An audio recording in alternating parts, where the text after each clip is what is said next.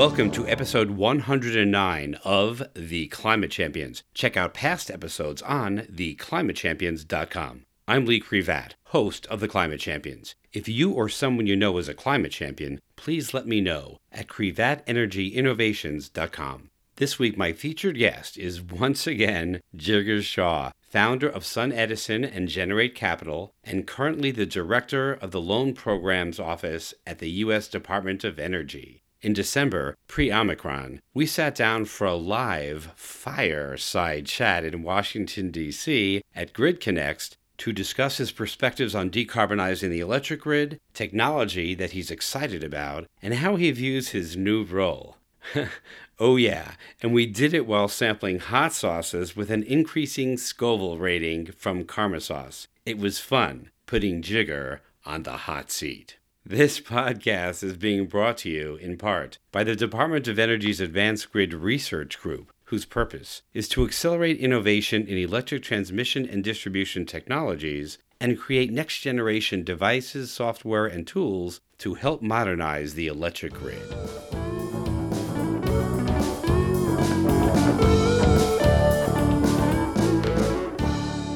Moving right into our next session here, we've got formerly co founder of Generate Capital, where he accelerated decarbonization solutions. Now, as the director of the Loan Program Office for the U.S. Department of Energy, we have Jigar Shah joining Lee Crevat, who hosts a podcast called The Climate Champions, where he sits down with leaders that are mitigating climate change. And so we are going to do that today live. And I'm going to pass it over to Lee in just a moment. You'll see that there are some props there. I will tell everyone in the audience that we will be tasting hot sauces live on stage. And this. Jigar, you got a vest on. You might want to. Yeah, exactly. See what, at what level that vest comes off. Exactly. You, you can see that there are no napkins, only tissues on the table. Sometimes it's just like, So- you know, sometimes when they when they put you in the hot seat, it's just a turn of phrase. But It is not a term Oh, you're going to be in the hot seat, buddy. You're going to be in and the hot seat. As I pass it to you, Lee, I just want everyone to know in here, as you're leaving or as you're having lunch, everything that you guys will be tasting here, we've got extra bottles on your way out over by registration. Please feel free to take a few. You Caution. want to know which one. Co- well, you're gonna you're gonna know. So, with no further ado, Lee, please.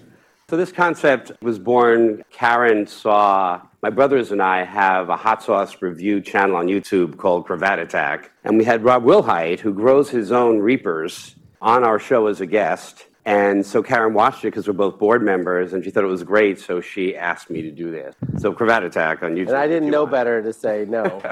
I used to eat really hot stuff, and now I've like lost all my ability to eat hot food. Uh oh, so I, we'll I see. don't know. I don't know if that's going to be a good thing.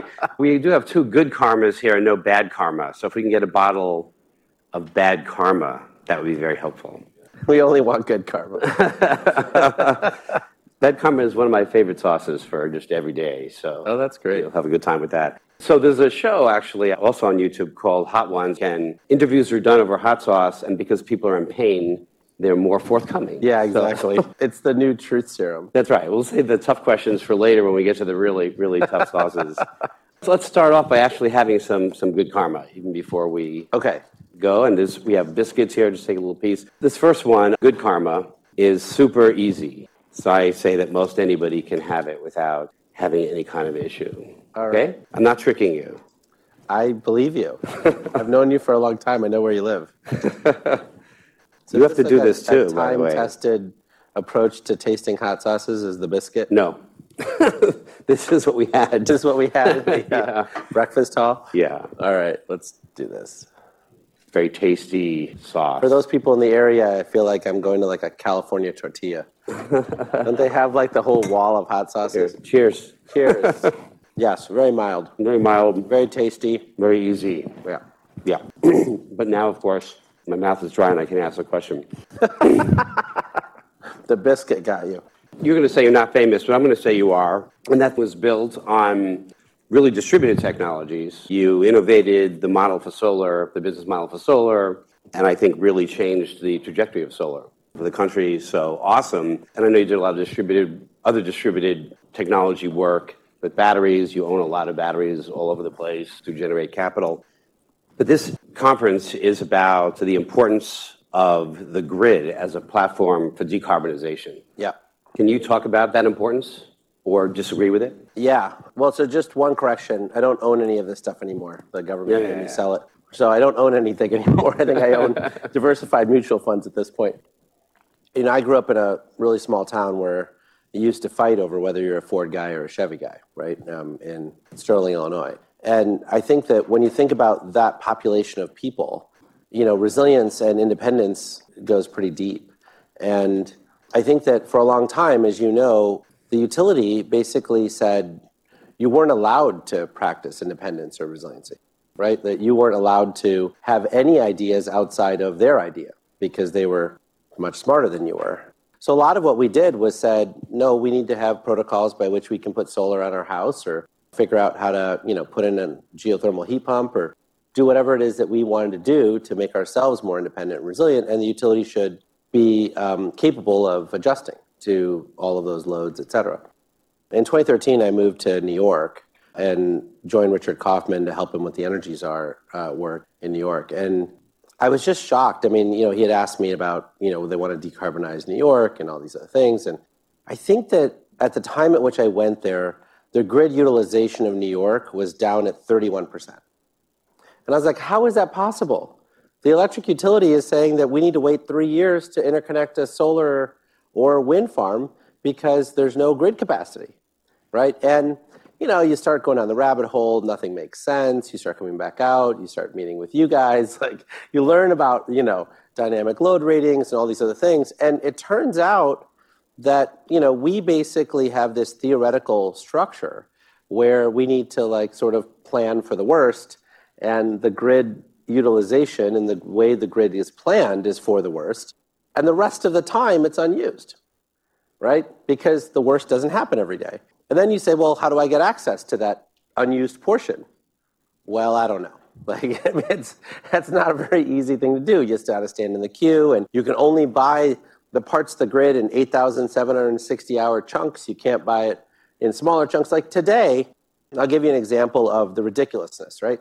So today, I totally get, right? Solar and wind guys are being unreasonable. They want to be able to put power into the grid whenever it is that they produce it. So they get a chunk of capacity, right? And they get an interconnection queue and they wait and they get a, a queue position, right? And it kind of is dumb, right? So like some coal plant reduces their interconnection usage, that then goes back to the queue and someone else gets it, right? That person has a 20% capacity factor, the other person has a 70% capacity factor. So they get the same capacity, but the amount of kilowatt hours going in goes down. Therefore, the grid utilization is down. Got it. But guess who else is in the queue? Batteries. Why would batteries be in the queue?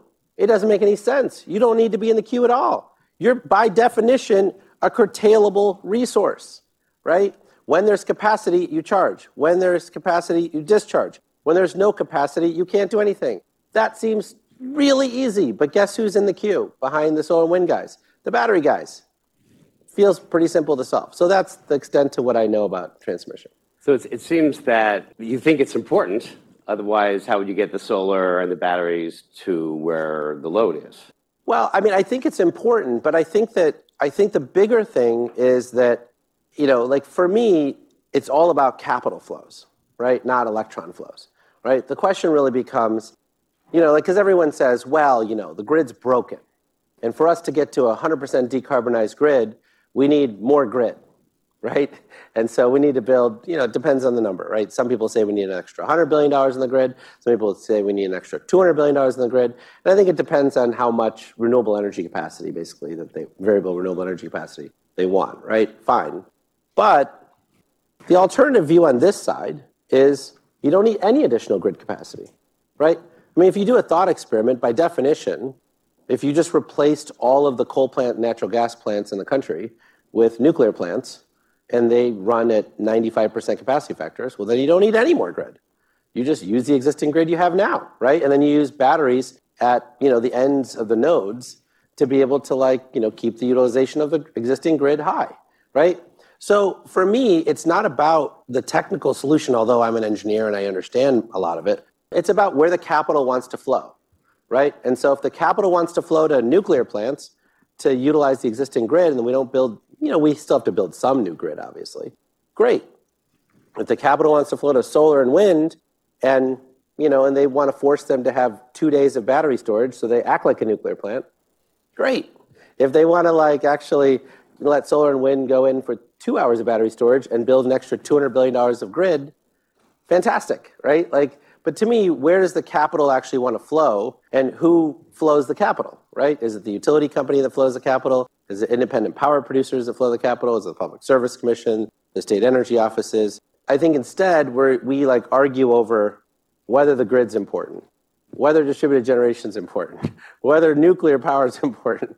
I was like, they're all important. They're all children of our grid, right? So we like everyone, right? So it's more about the power struggle between tax credits and loan guarantees and you know monopoly franchises and independent power producers and the capital that they wield is how this gets solved. All right, let's do the bad karma. Let's do it. I feel like I deserve some bad karma. Yeah. I'm sure a lot of people are thinking that, right? this is about twice as spicy for those of you who are thinking of trying it. It's got some kick. It's got more kick, That's right? still fine, but Yeah. it, it's great. yeah, yeah, yeah. It does definitely has more kick. Yeah, Each one is a little bit more, so it won't kill you. Till the last one. The most menacing thing about this whole plate is the milk. Because it feels like, why would I need that much milk? You may need it. So I talk about the technology in clean tech as happening in waves. So for me, solar was a very successful wave and still is, and it's kind of leading things. And I put wind up there with it. And then batteries kind of came behind it, and, and EVs are in there. Mm-hmm. And I think they're doing well and continue to do well. What is the next wave that we should be thinking about that will happen or one that you hope will happen? Yeah. So again, I mean, my answers are all based on capital flows, right? So if you look at residential solar, today we originate as a country $1.5 billion a month of residential paper, right? So loan documents. And roughly a billion of that a month is securitized on Wall Street, right? So they get 2% cost of capital after securitization. So now the question is, what do those platforms have to offer, right? They have the ability to provide you know 60 second approvals to people right you tap in a few keystrokes and they say you're approved or you're not approved or you're approved with you know a much higher interest rate or whatever it is right so now the question becomes where is the process broken right? And where can those people expand their market?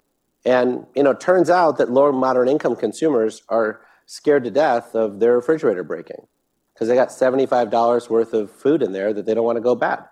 And it turns out that they generally pay 30% interest for a new refrigerator because they could have got it for 750 bucks, but the only person that was willing to finance it for them charges them $950 and a 12% interest rate, which net net is a 30% interest rate off of $750. Turns out that these platforms can easily intervene and provide them with the same interest rates they're providing now, let's call it 7 or 8% for $750, right? And then guess what else that refrigerator can do? It can be a DER resource, right? Because what is a refrigerator? Thermal storage, right?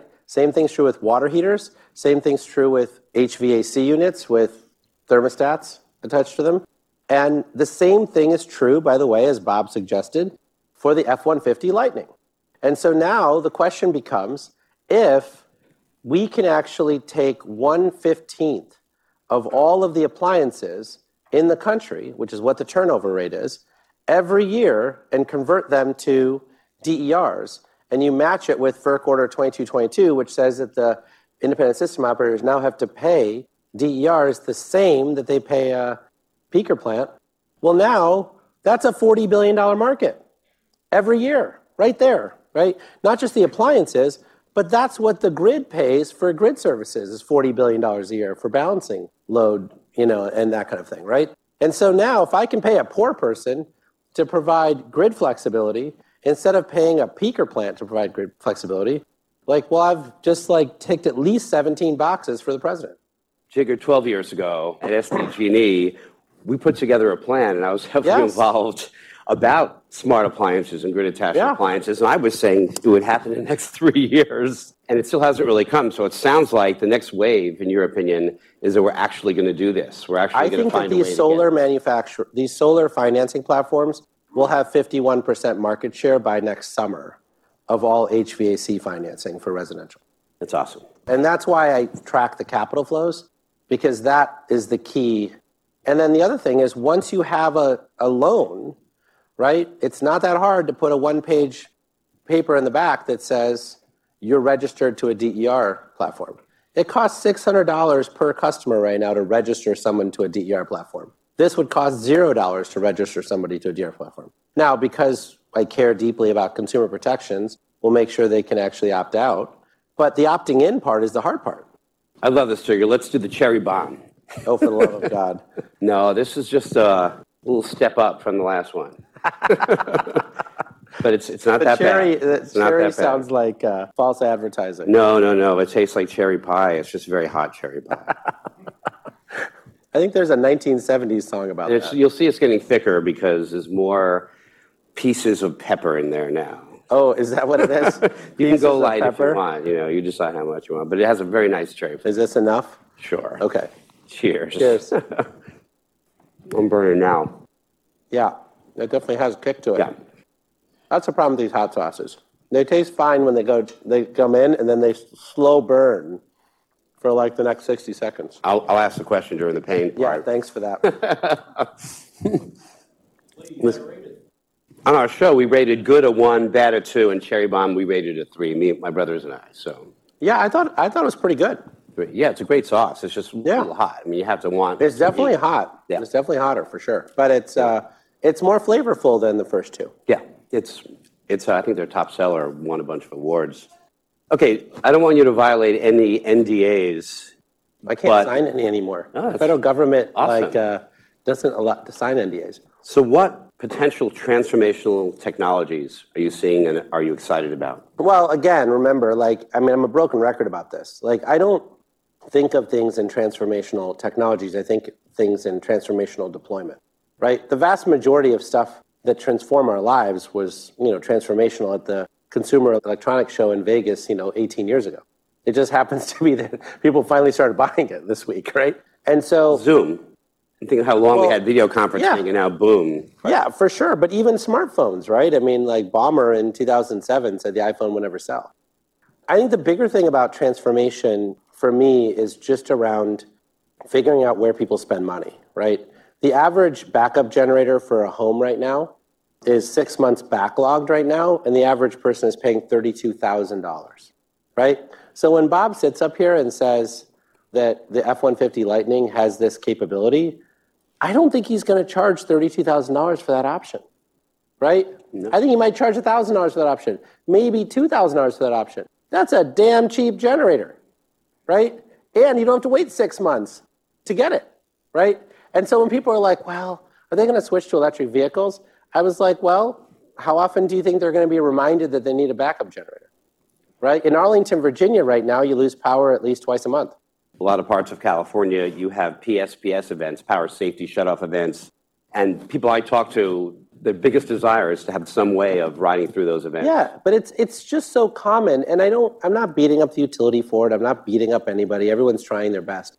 But you know, for someone like me, like I live in Montgomery County, we learned for 14 years Pepco, you know, had had been behind on the tree trimming budgets, and then you know they had the derecho. I don't know if you remember that. We all learned what a derecho was back in 2012, 2013, and people were out of power for a week. I mean, you had you know, like metro buses that went to nursing homes and people would actually like go in one door and out the other door so they can get 15 minutes of air conditioning. So when these events continue to occur, you can imagine that the demand for resiliency services goes way up. And it's not really tied to your income level. It's tied to, you know, like the amount of pain that you experience. And then when you combine that with the fact that the vast majority of government workers, forget about the rest of the workforce, government workers are all working remotely. And after we are asked to go back to work next year, I think 50% of government workers are going to stay working remotely. So now, if your income is tied to resiliency and your ability to get on to whatever you know platform of choice you have, well, then that service becomes way more important. And last time I checked, you can't take your standard internal combustion engine car and plug it in. People who did that died in Houston, right, from carbon monoxide poisoning. So, like, It's not safe to do that with those cars. And so when people say, well, is there going to be enough demand for electric vehicles? I was like, well, is there demand for resiliency at home? Yeah, I think that's transformational. I think you will see long queues of people waiting for electric cars for no other reason than to back up their house. And I'm the one financing all the gigafactories in the United States to provide the batteries for all those cars. Awesome. Let's do the next hot sauce. It's a step up. I'll give you more bread. It's a step Called up. Ghost Island. up. Up up seems like, you know, like you're like leading the witness. Yeah, Maybe it's a step down. if that one hurt, and it did a bit, this one, this one will hurt more. So this is probably Oh oopsie. gosh, you put a lot on that. That's way too much, but uh, there you go. I'm definitely not going to put Probably two X to that. You want to share No, some no, of yours but- with me? no, you, can- you can pour your own. Put some of that hot sauce in mine. Just be careful on the pour. Oh, I will. Yeah, this will step it up. Cheers. There you go. Cheers. Which one's it called? Ghost Island. Oh God, it's probably a ghost pepper, right? Yeah. It starts off not so bad, but it's gonna it's gonna kill you later. Well, I hope not. By the time we get to the answering part of the question, you co-founded Sun Edison. Mm-hmm. You co-founded Generate Capital. Yeah. You've done great things, Thank you. in, in my opinion, in helping decarbonize our world. How are you going to top it in your current role, where you had to diversify your assets? Well, the beauty is I don't, right? I mean, the beauty of my current role is I'm currently in service. So when I was starting Sun Edison in 2003, I had read all the papers that Shimon Awerbuch had written about risk reward on different energy technologies. And you know, this great case that he made that solar was a very low risk asset. And I would go to the banks and say, here's these papers. This is great. And these are all people that you know, by the way, that you guys all herald as paragons of, you know, like leadership, right? And they'd say, Jigar, solar's unfinanceable, right? Um, had I gone to the federal government for assistance, they also would have shut the door in my face. So my goal for the current job that I have now is to be of service, right? There are many people who have extraordinary ideas who just aren't heard. If they were to say to the government, hey, I think I deserve a $100 million loan, and I'm not yet an established Fortune 500 company, but my technology has gotten this validation from NREL and this validation from Sandia and this validation from Sempra and this validation from whatever, and I still can't get a bank to listen to me.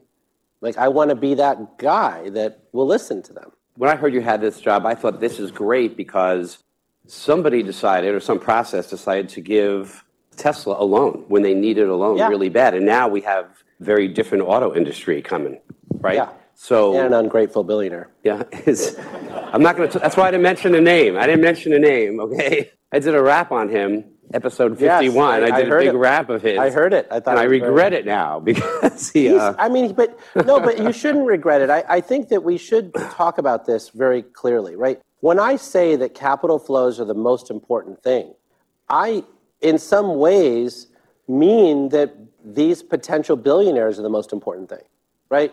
I can show you many, many instances since my career started in 1995 around VHS beating out Betamax in the energy sector all the time right? Technology never wins in this sector. Like you need entrepreneurs who are willing to be contrarian, who are willing to like do all of that stuff necessary to create the space for them to be successful, right? And you know, I think that people just undervalue that. They they sort of think, oh well, you know, it's going to happen because we created these standards and we have these tax credits and da da da, whatever else, and we did the Public Service Commission and we got this thing changed, all of which is crucial. I'm not suggesting otherwise, but it also requires somebody with a force of will to actually say, I'm not going to continue to accept slow and steady wins a race, right? That's why I did the rap, and it's interesting because my daughter says, "Dad, take it down because of some things that Elon has done and said." No. and I'm like, he's still the climate champion. You know, even He's though still, well, I, actually, I don't, things. I don't think that's true. But like, um, I mean, I think that he is. There are some champ- others. No, he's a champion for electric vehicles. If electric vehicles happen to destroy the earth, I think he'd still be pro electric vehicles. I think that in general, there are a lot of people who are pro technology, and I don't begrudge them for that. But they're not necessarily pro for figuring out how to save the planet from climate change. So are you hoping to have a Tesla? Like find that kind of a company? No, I have forward? a Volvo XC90 No, no, no. Are you looking for your own company that you give a loan to that makes it big? Is that one of your goals? I have 60 of them okay. in my pipeline now. The one that we will be announcing soon is, in my opinion, much bigger than Tesla. And they all have the potential of doing that, right? I mean, we have people who have extraordinary abilities to do like low carbon cement, right? I mean, you think about how much cement we use in the United States and in China and around the world. Like, that could be far more consequential than electric vehicles, far more consequential, right? When you think about, you know, some of the things we do on fertilizer, right? I mean, we import fertilizer from the Ukraine that gets shipped to Tampa, that gets put into a pipeline to Louisiana, that gets put into a pipeline in Nebraska. That's ridiculous. We have some of the cheapest natural gas in the country, in the world, and we can't make our own fertilizer, right? We have technology for that. I think we have the ability to do direct air capture for less than $70 a ton, right? What that means is once you have a regulatory construct by which polluters have to pay for all CO2 they put out of the door, then 70 bucks turns out to be the carbon price, right? Because you say, pollute as much as you want, just take it out, right? And so, like, that's why direct air capture matters. And so, like, I'm excited about all these things, and I do think we're going to create 60 more Teslas out of this program. Awesome. I think what's happened to my body Yeah. is that like over the years, my tongue no longer like gets overwhelmed with hot sauce. It's my neck. It, it starts sweating, and like, but my tongue has like been deadened or something over. Okay. This is much hotter. Okay. This one people shouldn't do unless they want pain. Okay. but it sounds like you're not giving me a choice. No. Okay. Because you did. You said the other one was easier than the one before it, so you, you got you got to do it now. I don't recommend it for anybody that doesn't want to really challenge yourself. Okay. This is enough, right? That's way more Okay. than enough. I just don't want anyone accusing me of chickening out. No, nobody's going to Oh wow. you. This is one that's called Funkin' Hot. Funkin' hot. so it should heat up as it goes. Oh, it's heating up. Now, there's milk here for you if you need it. okay. I might. we'll see.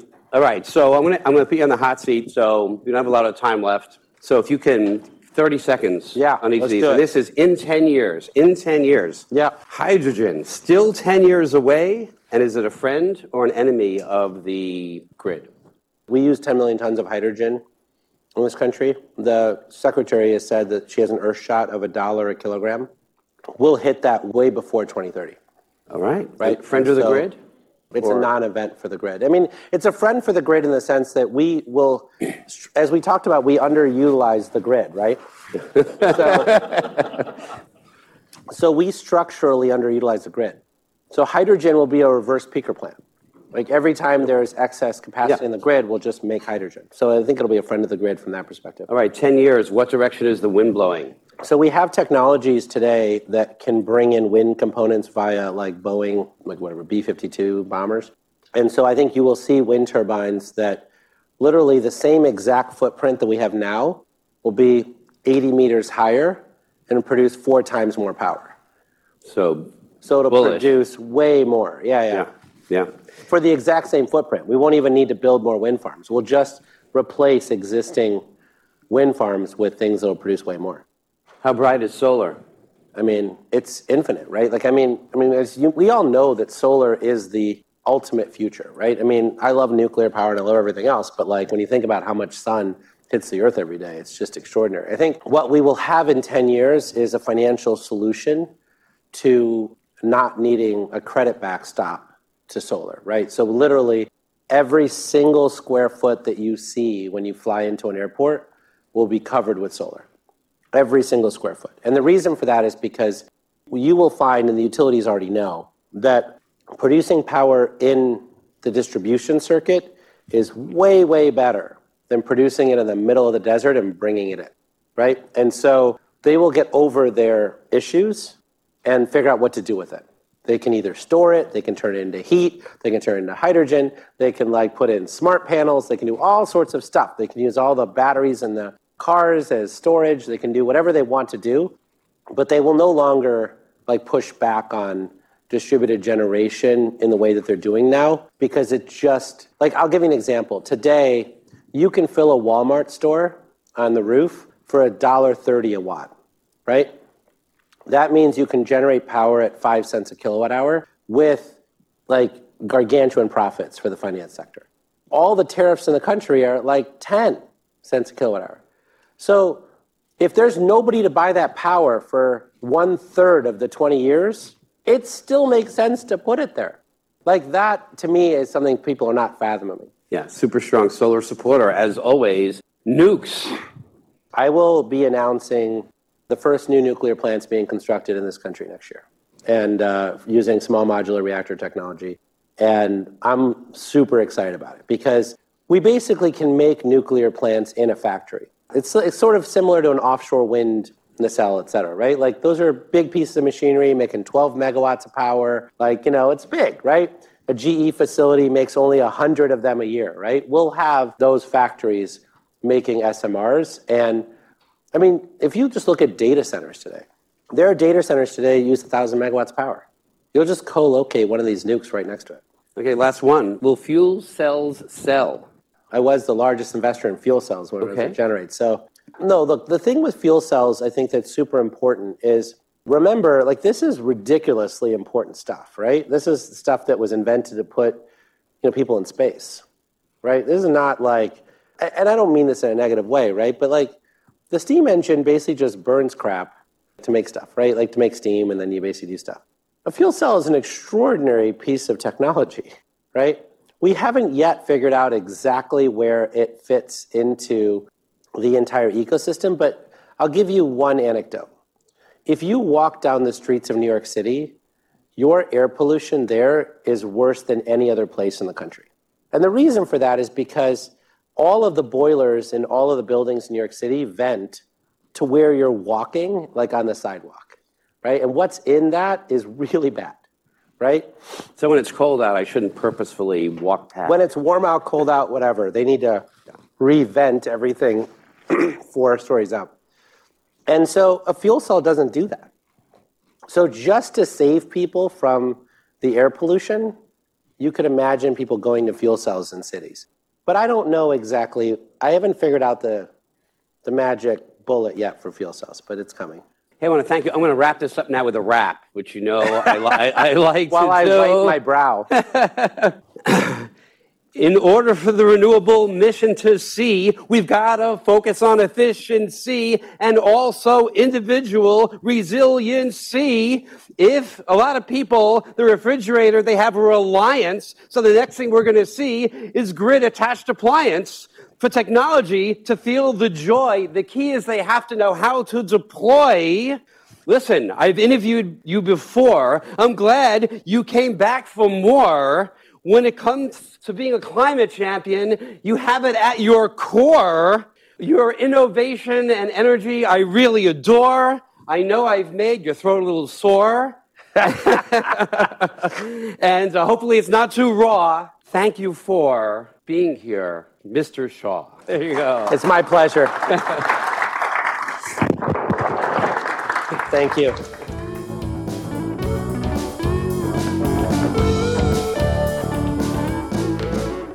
Jigar is quick to remind us again and again that technology success and climate change mitigation success is all about deployment. And to deploy, you need capital, which he's trying to make available to deserving solutions that might otherwise not be able to break through. If you have comments or questions about the podcast, visit my website at crevatenergyinnovations.com and drop me an email. I would love to hear from you. And if you're enjoying the Climate Champions podcast series, please subscribe, rate it five stars if you're an Apple user, and tell your climate concerned friends about it.